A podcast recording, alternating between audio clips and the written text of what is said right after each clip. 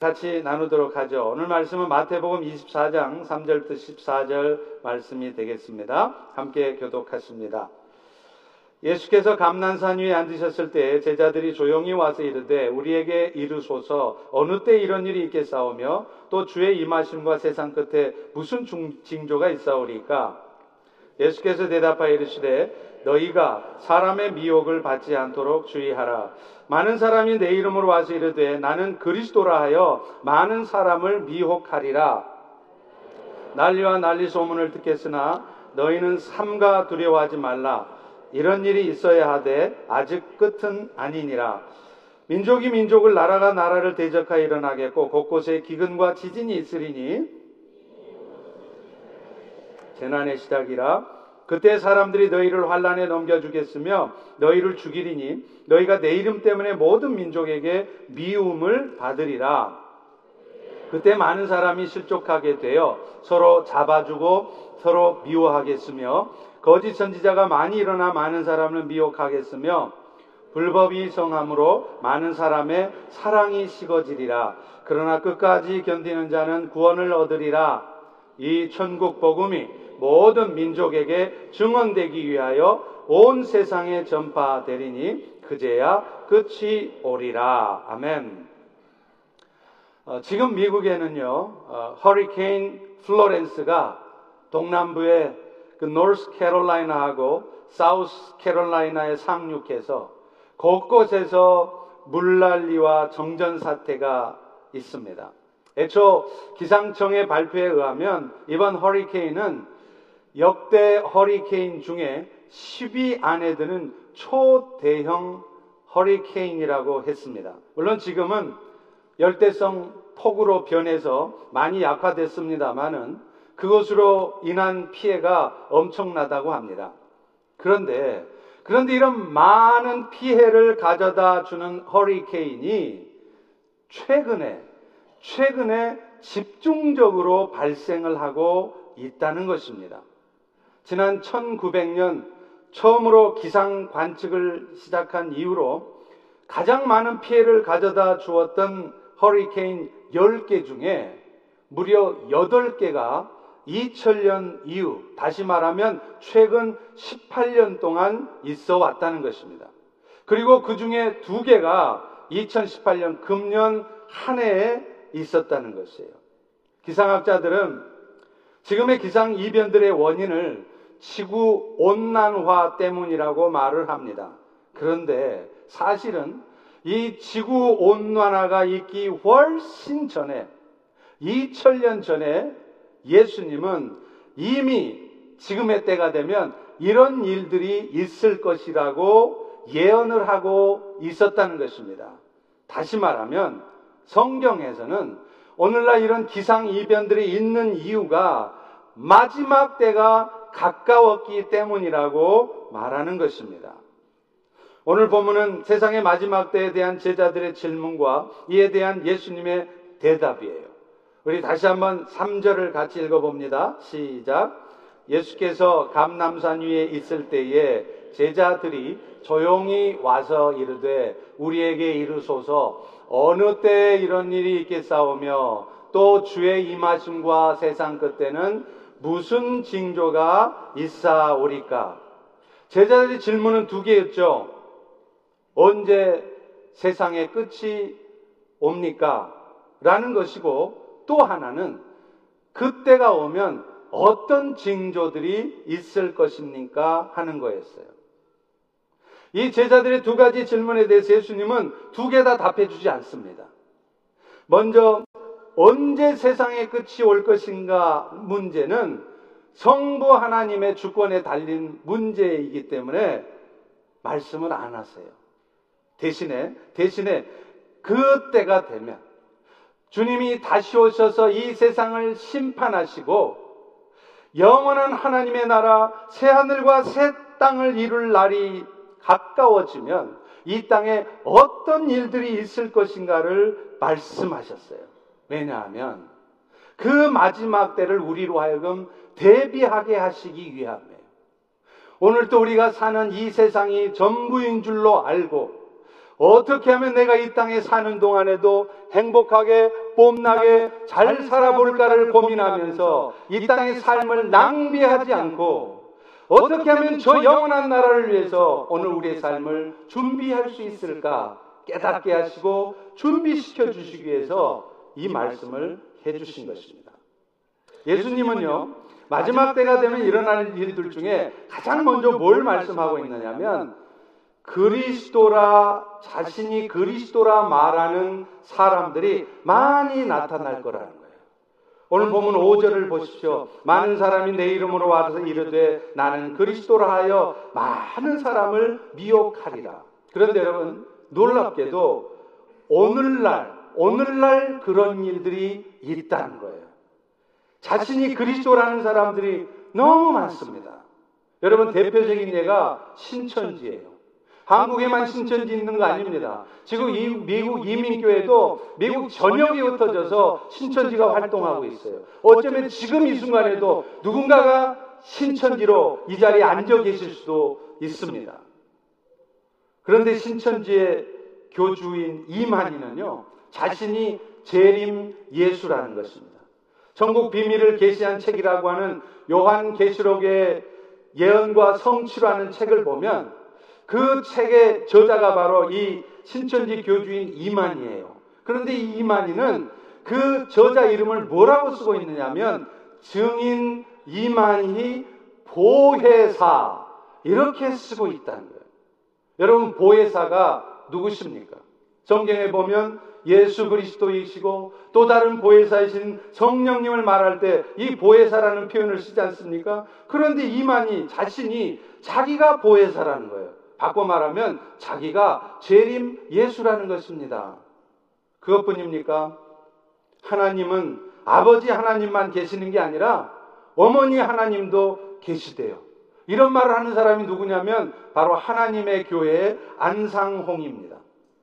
하나님의 교회에서는요, 다시 오실 예수님을 상징하는 분이 다윗 왕이래요. 거기까지는 맞죠. 그런데 그 다윗 왕이 30세에 왕권을 받았잖아요. 그렇기 때문에 30세에 세례를 받은 안상홍이가 다시 오실 예수라는 겁니다. 여러분 그렇게 따지면 저도 30에 세례 받았어요. 그러면 저도 재림 예수 후보자의 하나 정도는 될 거 아닙니까? 그런데 여러분 이런 말도 안 되는 이야기를 하는 자들이 있다는 것. 그리고 더 놀라운 것은 이런 말도 안 되는 얘기에 빠져서 열심히 종교 생활을 하고 있는 사람들이 있다는 것입니다. 참으로 안타까운 일입니다. 그런데 어떻게 보면요. 이런 사람들이 있기 때문에 우리가 경각심을 가질 수 있어요. 성경에 말하기를 말세가 되면 자기가 그리스도이라 하는 사람들이 많이 나타날 텐데 하나님의 교회, 신천지 이런 사람들을 보니까 이제 진짜 말세가 가까웠구나. 내가 이렇게 살면 안 되겠구나. 우리를 깨닫게 해주신다는. 그런 의미에서 보면 신천지 하나님의 교회 고맙습니다. 우리를 깨닫게 해주시니까요. 두 번째는요. 민족이 민족을 나라가 나라를 대적해서 일어나고 곳곳에서 지진과 기근이 있대요. 우리 다 같이 7절을 읽어보겠습니다. 시작. 민족이 민족을 나라가 나라를 대적하여 일어나갔고 곳곳에 기근과 지진이 있으리니 여러분 지구상에 지금까지 일어났던 가장 큰 두 개의 전쟁이 언제 일어났습니까?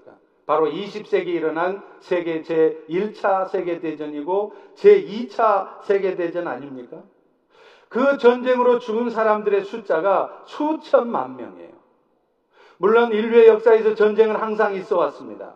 그러나 20세기에 들어서 일어난 이 두 개의 세계 전쟁 때문에 죽은 사람들의 숫자는 지금까지 어쩌면 인류 역사에서 전쟁 때문에 죽은 숫자보다 훨씬 더 많을 수 있다는 것입니다.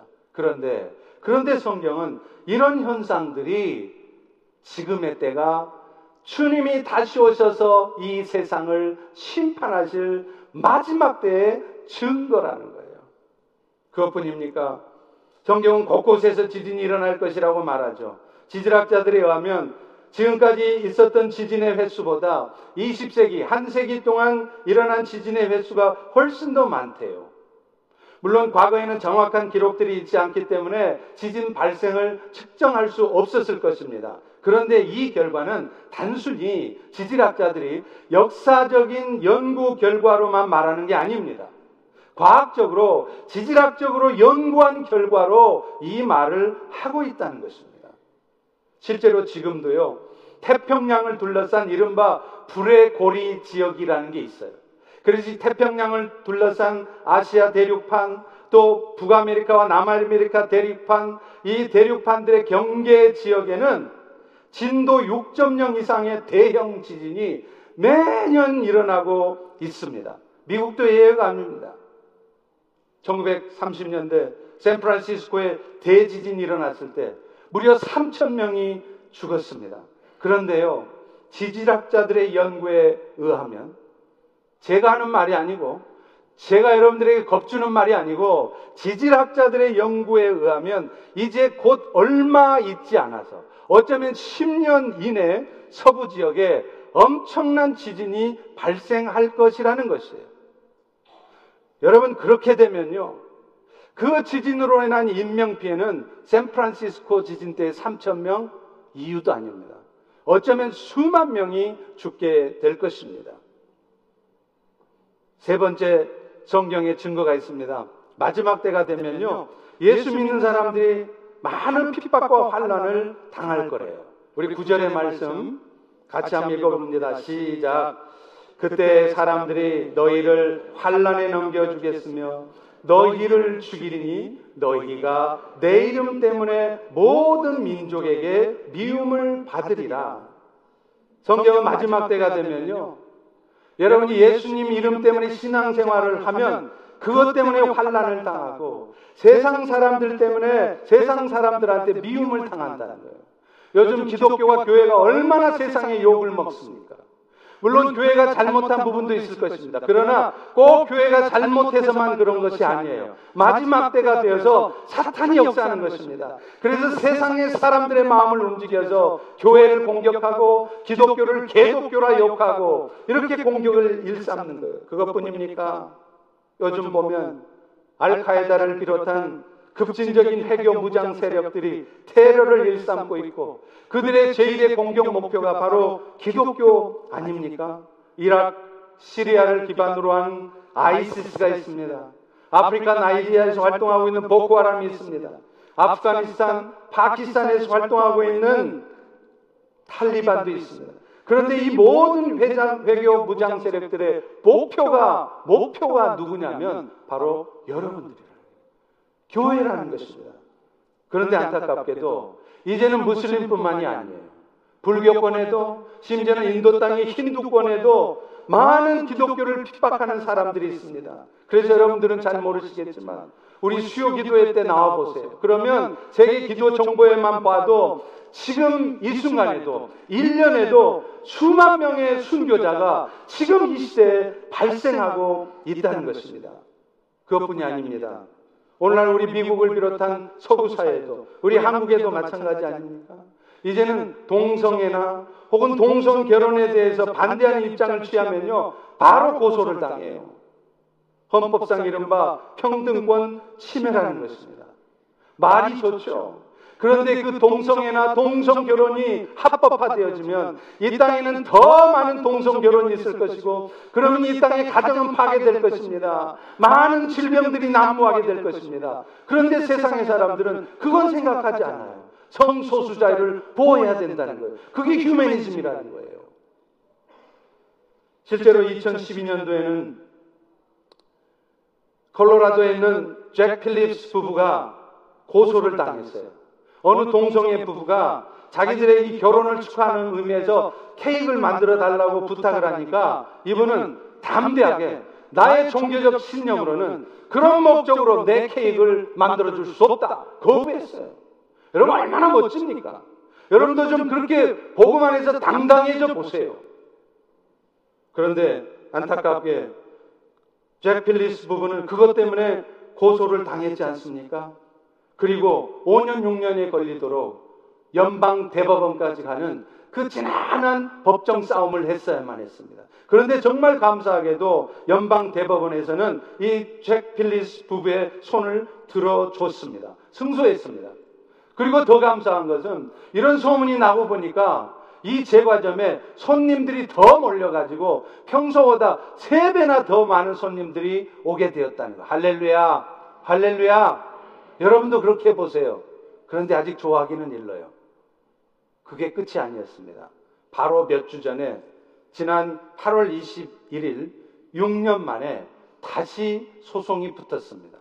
성전환 수술을 한 어떤 사람이 자기의 이 성전환을 축하하는 의미에서 케이크를 만들어 달라고 그러니까 이번에도 거부했습니다. 그랬더니 이번에는 개인이 소송을 제기한 것이 아니라 세상에 콜로라도 주 정부가 소송을 제기했습니다.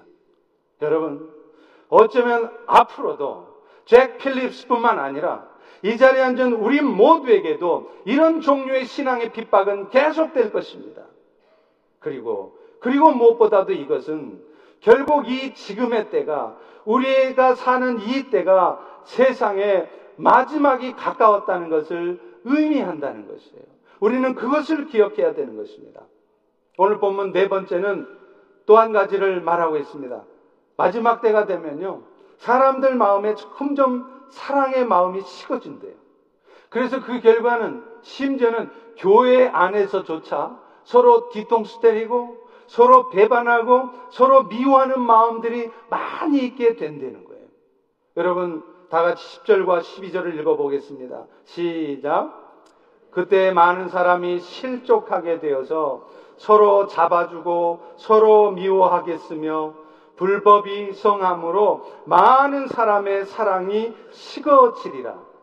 여러분 여기서 실족하게 된다는 말이 헬라어로 무슨 단어를 쓰고 있느냐면 여러분이 너무 잘 알고 있는 단어예요. 스캔들. 남자 여자들 스캔들 생기는 거잖아요. 그런데 이 스캔들의 원래 뜻은 그게 아닙니다. 그게 아니고 뭐냐면 걸려 넘어지게 한다 이런 뜻이에요. 그래서 걸려 넘어져 가지고 아무것도 아닌 일에 다리가 걸려서 넘어져서 결국은 자빠지고 결국은 엎어지고 결국은 죄를 짓게 만드는 것 그게 실족하게 된다는 거예요. 오늘날 오늘날 마지막 때가 되면요. 사람들은 지나놓고 보면 아무것도 아니에요.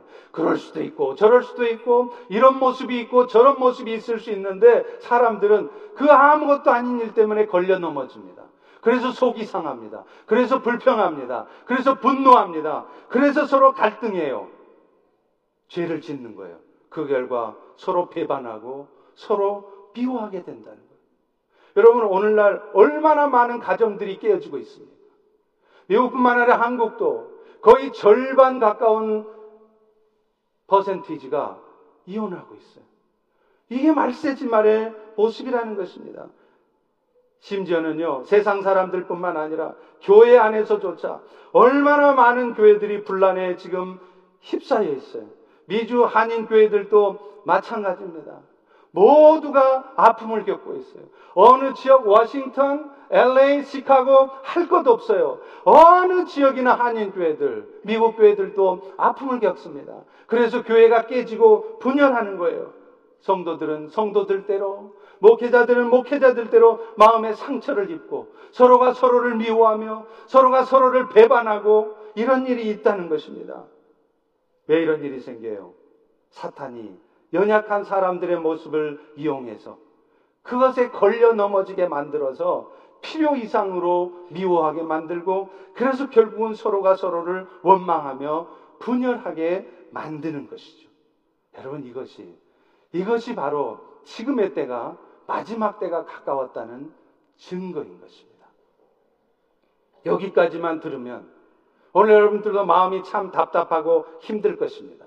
그런데 오늘 본문은 너무나 감사하게도 이런 이 악한 세상, 이 마지막 때에 우리가 이렇게 신앙생활하는 것이 참 힘들고 어려울 텐데 이 악한 세상을 우리 주님께서 다시 오셔서 심판하시고 새 하늘과 새 땅을 만드신다는 것입니다. 할렐루야!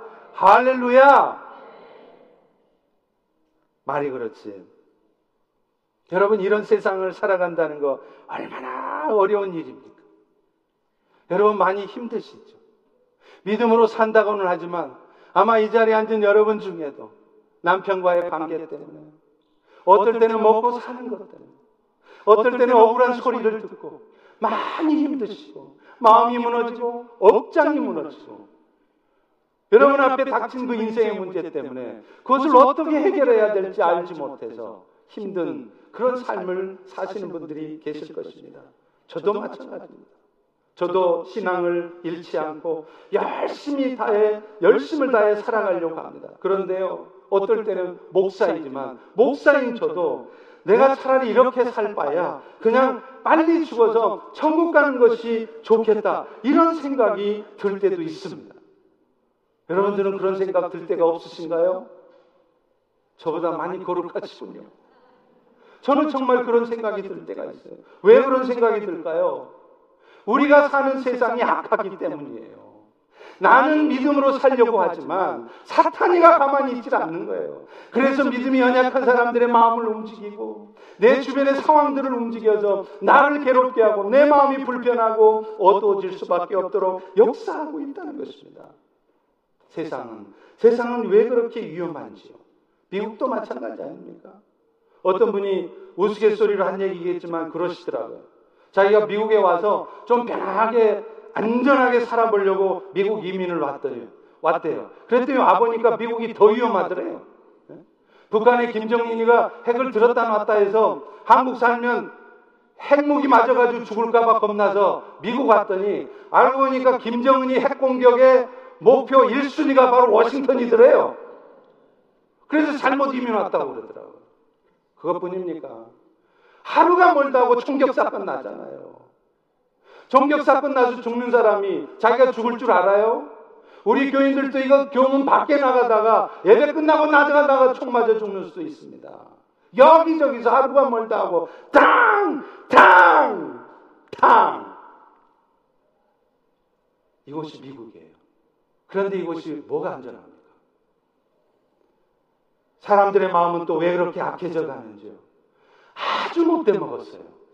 아주 삐뚤어져 가지고 아주 뒤틀려 가지고 자기 고집대로 자기 생각대로 남 마음 아프게 하고 그러면서 양심의 가책도 없이 그렇게 세상 사람들이 악한 모습으로 살아간다는 거예요. 저는 가끔 엉뚱한 생각을 해봅니다.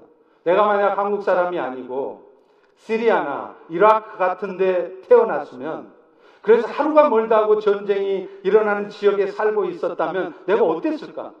저 아마 별로 살고 싶지 않았을 것 같아요. 생각해 보세요. 눈만 떨어지면 포탄 떨어지고, 내 바로 옆에서 여기저기서 사람 죽어가고, 먹을 것은 없고, 여자들은 여자들대로 눈만 빼꼼히 내놓고 다녀야 되고, 그런 세상에서 무슨 삶의 낙을 가지고 살아가겠어요? 그런데 여러분, 사실은 우리가 살고 있는 이 세상이 어쩌면 우리가 앞으로, 여러분들이 앞으로 살아가야 될 세상이 그런 세상이라는 거예요.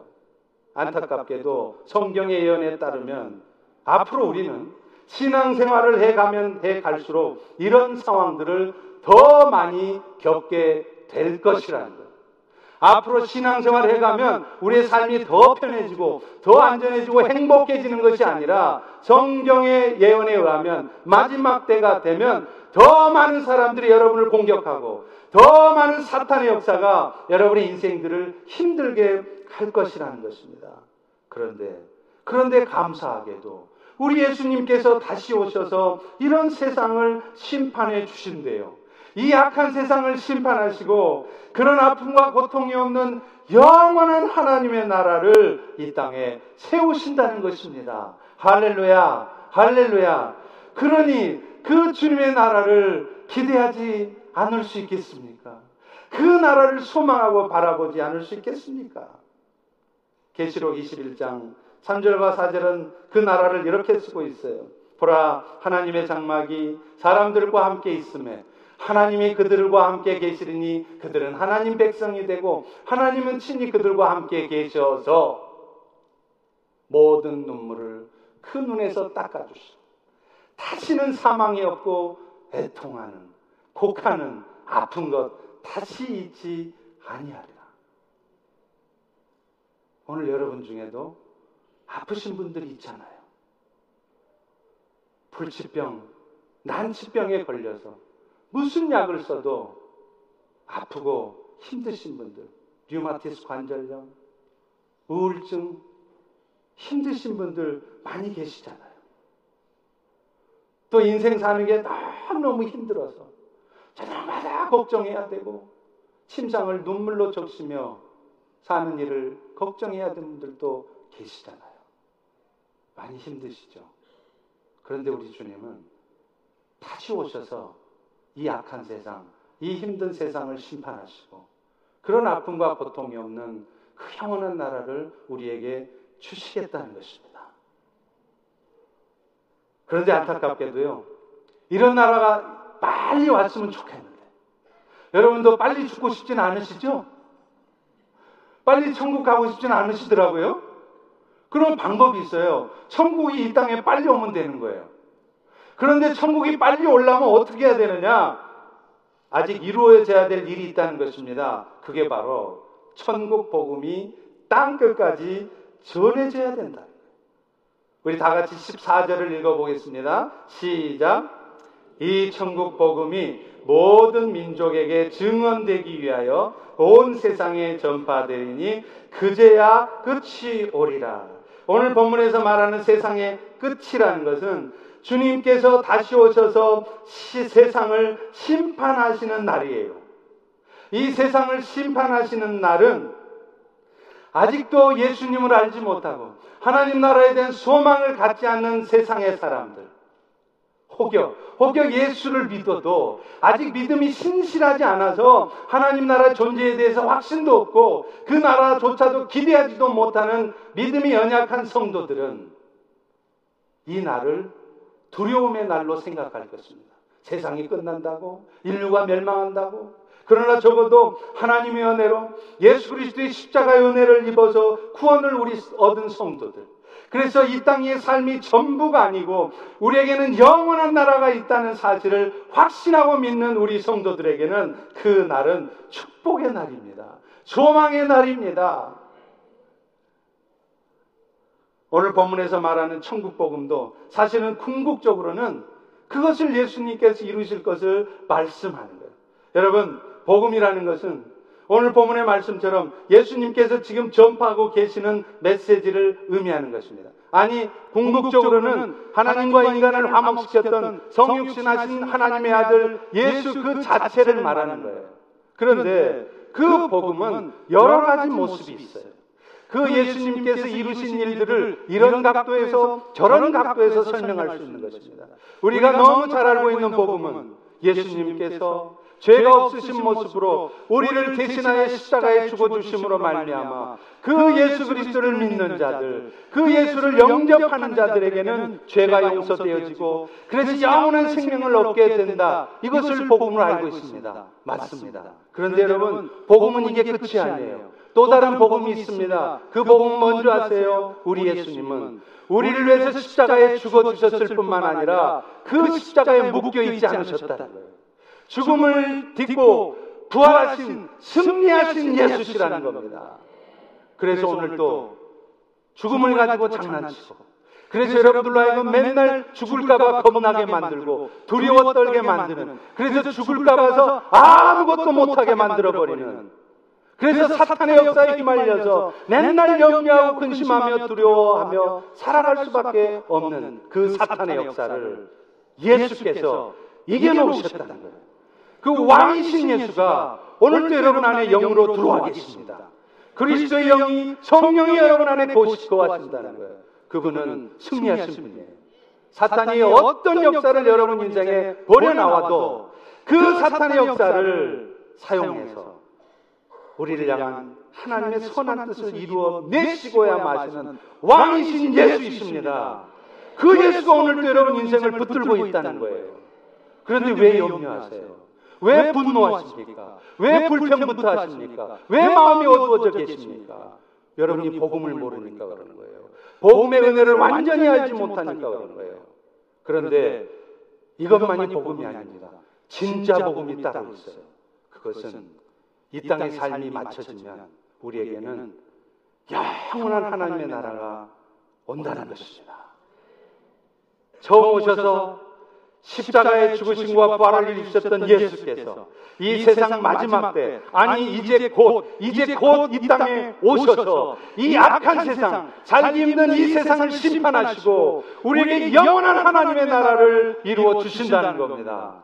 이게 진짜 복음이에요. 그런데 여러분, 일이 어떨 때 일어난다고요?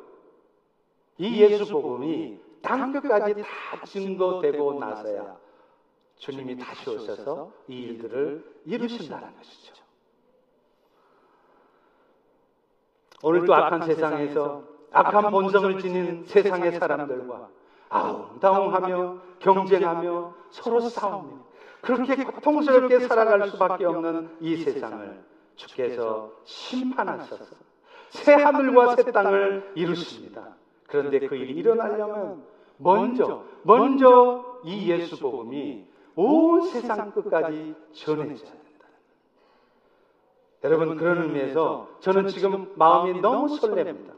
이제 저는 다다음 주 월요일 날 24일이면 인도네시아로 떠나요. 인도네시아로 떠나가 가지고 안 돌아왔으면 좋겠지요. 죄송하게도 2주 있다가 옵니다. 그런데 저는요, 저는 사실 이 날이 가슴 설레도록 기다렸죠. 지금 여러분들은 제 마음을 진짜 모르세요. 제가 얼마나 가슴 설레는 줄 아십니까? 왠줄 아세요? 우리 교회가 그동안 열심을 다해 선교는 해왔지만 그야말로 천국 복음이 땅끝까지 전해지도록 아직 복음이 전해지지 않은 땅에 복음을 전하는 일에는 집중해오지 못했기 때문입니다. 월요일 출발하면 목요일 오후가 돼서야 도착하는 그 땅이지만 그리고 그 땅에는 제가 오래 머물 수조차 없습니다. 그러나 저는 그 땅 사람들을 만나보고 특별히 이제 그 땅 사람들에게 예수 복음을 전하는 일을 할 수 있는 그 사역자를 만나는 일, 이 일을 너무 고대하고 기대하고 있습니다. 여러분들도 기도해 주세요. 제가 무사히 돌아오기를 기도해 주시지 마시고 그러면 여러분이 기도 안 해주셔도 하나님 알아서 하세요. 내가 거기서 죽어야 되면 하나님이 알아서 죽게 하십니다. 알렐루야. 죽어도 좋습니다. 안 와도 좋습니다. 다시 이 땅에 와서 제가 이 땅을 위해서 해야 될 일이 있으면 여러분이 기도 안 해도 오게 하세요. 그러니까 그런 기도 안 해주셔도 돼요. 한 가지 기도 부탁드립니다. 정말로 그 땅의 영혼을 위해서 정말 복음 사역을 감당할 수 있는 정말 신실한 현지 사역자를 만날 수 있게 해달라고 기도해 주십시오. 앞으로 저희 교회는 현지 사역자들을 선교사로 파송해서 그 땅에 교회를 세우고 복음 사역을 잘 해갈 수 있도록 계속 후원하고 기도할 것입니다. 단기 선교도 매년 여기 가고 저기 가고 그래서 나 인도네시아 다녀봤다 미얀마 가봤다 멕시코 갔다 와봤다 문화 탐방하는 것이 아니라 그 선교사님들이 정말 생명을 다해서 선교하고 있는 그 지역에 가서 정말 우리도 생명을 다해서 단기간일지라도 예수 그리스도의 사랑을 전하는 그런 단기 선교가 되게 할 것입니다.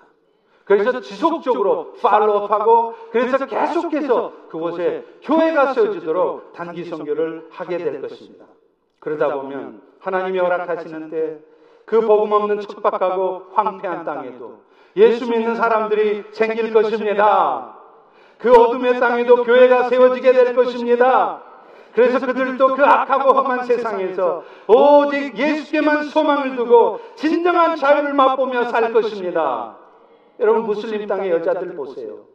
뭔 잘못이 있어서, 뭔 죄를 주어서 그 땅에 태어나서 여러분처럼 폼나게 옷을 입고 다니는 게 아니라 눈만 빼꼼하게 내놓고 온통 시커먼 옷을 입어야 되고 밖에 나갈 때도 남편 허락 맞아야 되고 왜 그렇게 살아야 합니까?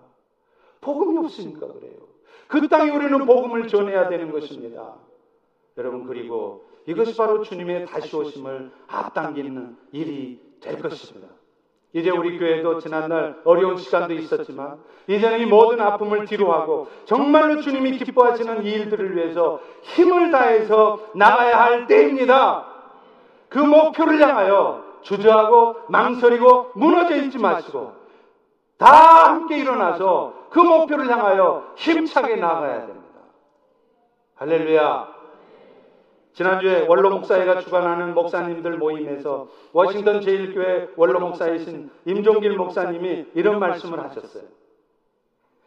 사심 없는 목회자의 공적인 말을 하나님이 책임지신다. 이 말을 얼핏 들으면 조금 이상할 수 있습니다. 이 말에는 전제가 붙어야 돼요. 그렇지 않으면 목회자가 하는 말은 다 하나님이 하시는 말이 돼서 이건 잘못된 것이죠. 그러나 임 목사님께서 이 말씀을 그런 의도로 하신 것은 아닐 것입니다. 그야말로 성령 하나님께서 주신 감동 속에서 믿음을 가지고 선포하는 말씀을 하나님은 책임지신다는 것입니다. 저는 이 말씀을 믿습니다. 이번 특세 동안에도 저 역시 경험한 것입니다. 이번 특세를 시작하는 날 첫날 새벽에 30분 먼저 와서 저 자리에 앉아서 기도할 때 성령께서 강력하게 저의 심령 속에 들려주신 말씀이 바로 이것이었습니다. 내가 이 땅에 다시 한번 부흥의 역사를 이룰 것이다. 그리고 그 부흥을 위해서 너희는 기도하라는 것이었습니다. 그래서 저는 저 역시 믿음으로 그 말을 선포했습니다. 사랑하는 성도 여러분, 이제 이 땅에 하나님께서는 새 역사를 이루어 가실 것입니다. 그리고 그 일을 성령께서 친히 이루어 가실 것입니다. 저는 주께서 주께서 말씀하시는 그 부흥이라는 것이 어떤 것일까 심히 기대해요. 감사하게도 이제 우리가 미전도 종족에 대한 선교를 집중해서 시작하려고 하는 바로 이 시점에 주신 감동이어서 저는 특별히 기대가 됩니다. 또 우리 교회가 미션을 처치로 새롭게 발돋움하려고 하는 이 시점에 성령께서 듣게 하신 말씀이어서 정말로 기대가 됩니다. 이렇게 형광등도 축복의 이 firecracker 터트려 주시지 않습니까? 두려워하지 마세요. 안 죽습니다.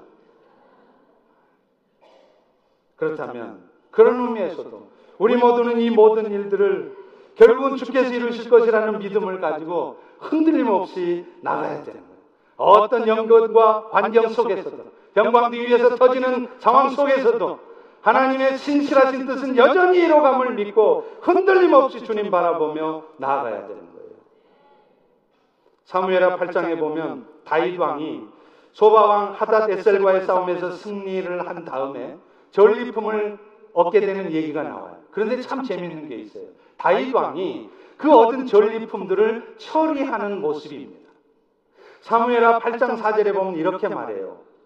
그가 이 다이, 소바 왕에게서 마병 1700, 보병 2만 명을 사로잡고 거기까지 좋아요. 그런데 그 다음에요.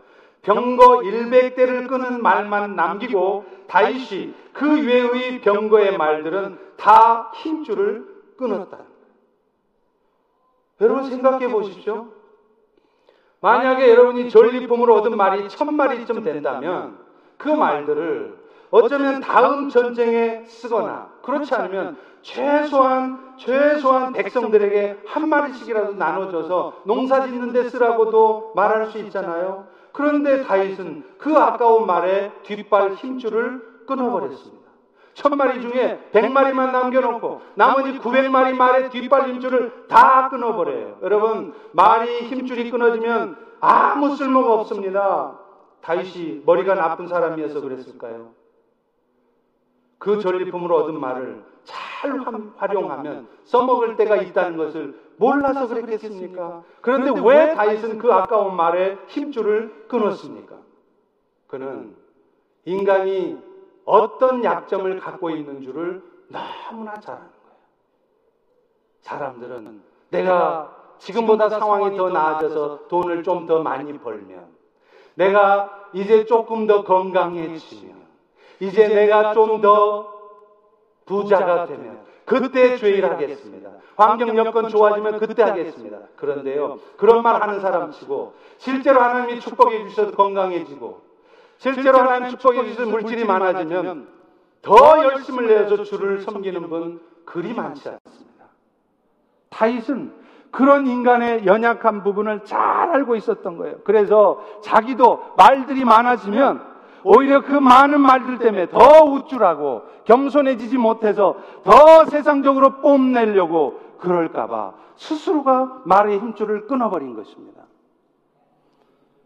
한국의 광염교회에 대한 얘기를 드린 바가 있습니다. 그 교회는 빛과 소금의 교회가 아니라 감자탕 교회로 더 잘 알려져 있어요. 왜냐하면 그 교회는 번듯한 간판 하나 없는데 그 교회 건물이 있는 1층에 새 들어있는 감자탕집 간판이 훨씬 더 크기 때문에 그래요. 그런데 이 광염교회와 감자는 묘한 인연이 있습니다. 여러분, 감자라고 하는 것은 백성들이 어려울 때 그들의 배를 채워주는 데 사용되지 않았습니까? 그렇기 때문에 세상에 배고픈 자, 소외된 자들을 살피느라고 열심을 내는 이 광염교회하고 이 감자탕은 묘하게 어울리는 것입니다. 그런데 그 교회는 알다시피 희한한, 아주 희한한 재정 원칙이 있어요. 보통의 교회들은 상상할 수도 없고 흉내도 못 내는 원칙입니다. 그 교회는요, 매 주마다 항상 교회 들어온 모든 헌금을 남김없이 써버린다는 거예요. 그래서 그 교회 재정은 항상 밸런스가 제로예요. 교회 재정 장로의 고민은 어떻게 하면 교회 재정을 남길 수 있을까를 고민하는 것이 아니라 어떻게 하면 교회 재정을 남김없이 쓸 수 있을까를 고민해야 돼요. 여러분, 어떻게 보면 참 행복한 고민 같죠? 그런데요, 실제로는 그게 훨씬 더 힘들어요. 매주 재정을 남기지 않고 써야 되는데, 그렇다고 해서 흥청망청 쓸 수 있습니까? 그렇게 되면 안 되죠. 교회 헌금이 얼마나 소중한데요. 그런데 사실 오늘날 우리 교회들, 우리 교회도 마찬가지예요. 예산 신청한 거 보면 맨날 먹는데, 회식하는데 다 들어가는 거예요. 여러분 그거 아십니까? 정말 건강한 교회들은 교회 재정을 그런 데 쓰지 않습니다. 부서에서 무슨 회식이 있을 때는 장로님이든 권사님이든 아니면 그 구성원들 중에 삶의 여유가 있는 분들이 자기 돈을 내어서 식사를 해요. 교회 돈 갖다가 사먹지 않습니다.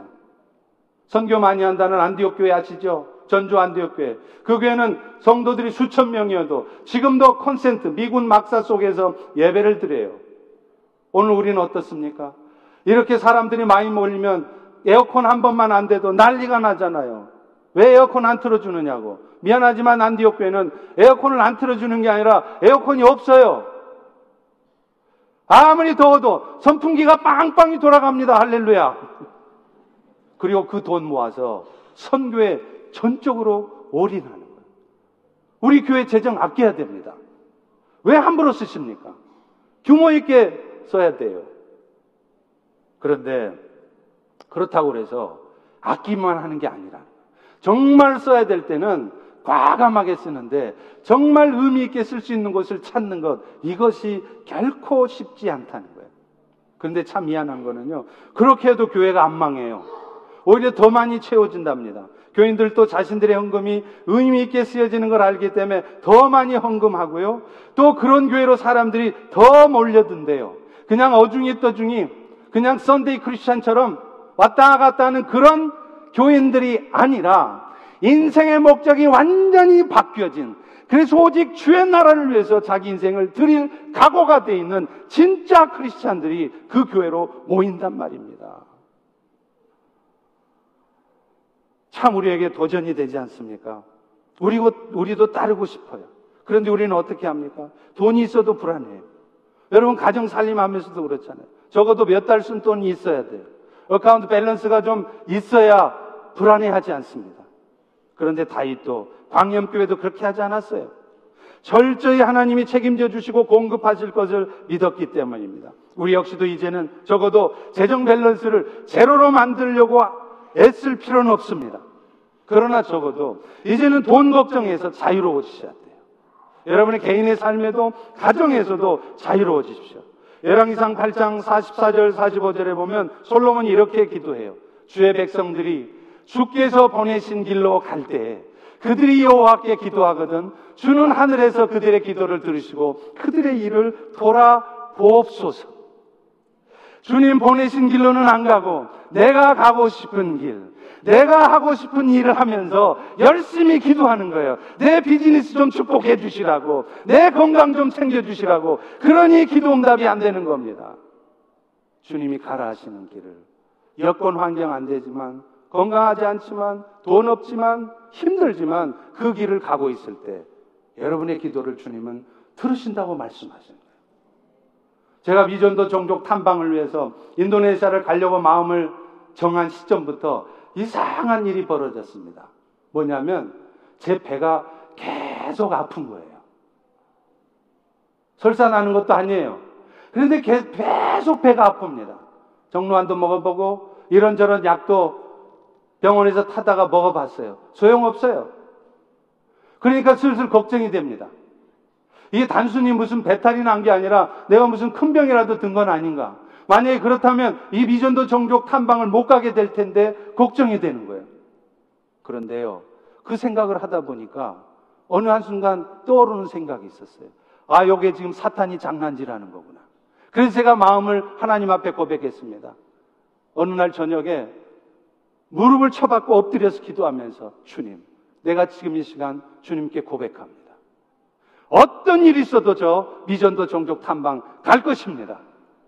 설사 큰 병이 나서 내가 죽을 위험에 처한다 할지라도 저는 갈 것입니다. 그곳에 가서 그 땅에서 죽는 한이 있다 할지라도 그곳에 가서 주의 복음을 전할 것이며 그 일들을 할 수 있는 사람을 만나는 일을 포기하지 않을 것입니다. 그렇게 기도했는데요. 놀랍게 며칠 전부터 깨끗해졌습니다. 할렐루야. 아무렇지도 않아요. 여러분, 이게 뭘 말할까요? 주께서 보내신 길로 갈 때, 생명을 맡기고 어떤 일이 있어도 내가 하겠습니다. 그 각오로 갈 때 주님이 역사하신다는 거예요. 그런데 우리는 너무 환경을 탓합니다. 여건을 핑계댑니다. 우리 교회도 미전도 종족을 향해 더 많이 나갈 수 있기를 바랍니다. 지역사회 홈리스들이나 장애인들이나 교회 안에 도움이 필요한 분들을 위해서 우리의 것들을 아낌없이 드려야 되겠습니다. 그럴 때 주께서 우리의 믿음을 보시고 여러분의 가정의 곳간에 우리 곳간에 더 많이 채워주셔서 더 많은 것들로 주의 일들을 하게 하실 것입니다. 물론 재정을 의미 있는 일에 더 많이 쓸 수 있기 위해서는 우리는 재정을 규모 있게 사용하도록 아껴야 돼요. 함부로 쓰지 마십시오. 규모 있게 사용할 수 있도록 고민해야 됩니다. 그러나 그러면서도 우리가 미션을 처치로 나가는 데 있어서는 아낌없이 재정을 사용할 수 있어야 됩니다. 그리고 그런 마음으로 나아갈 때 주께서는 우리에게 더 큰 역사를 이루실 거예요. 저는 기대합니다. 주께서 이루실 일들을 기대합니다. 우리 모두 함께 새로운 마음으로 이 일을 위하여 함께 나아가기를 간절히 소망합니다. 저와 함께 이 길을 걸어가 보시지 않겠습니까? 않겠습니까? 주께서 여러분에게 축복하실 것입니다. 여러분의 삶을 축복하셔서 그 일들이 능력 있게 이루어지게 하실 것입니다. 우리 모두 기대합시다. 기대하기에 기도합시다. 그리고 하나님의 역사를 경험합시다.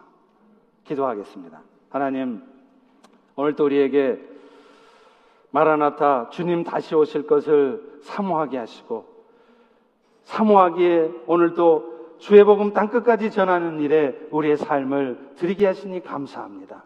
이제 우리의 기도를 들으시고 우리의 영으로 충만하게 임하여 주셔서 우리에게 다시 한번 부흥을 허락하여 주시옵소서. 놀라운 주의 역사가 이제 우리 펠로시 가운데 있게 하여 주시옵소서 기대합니다. 예수님의 이름으로 기도합니다. 아멘.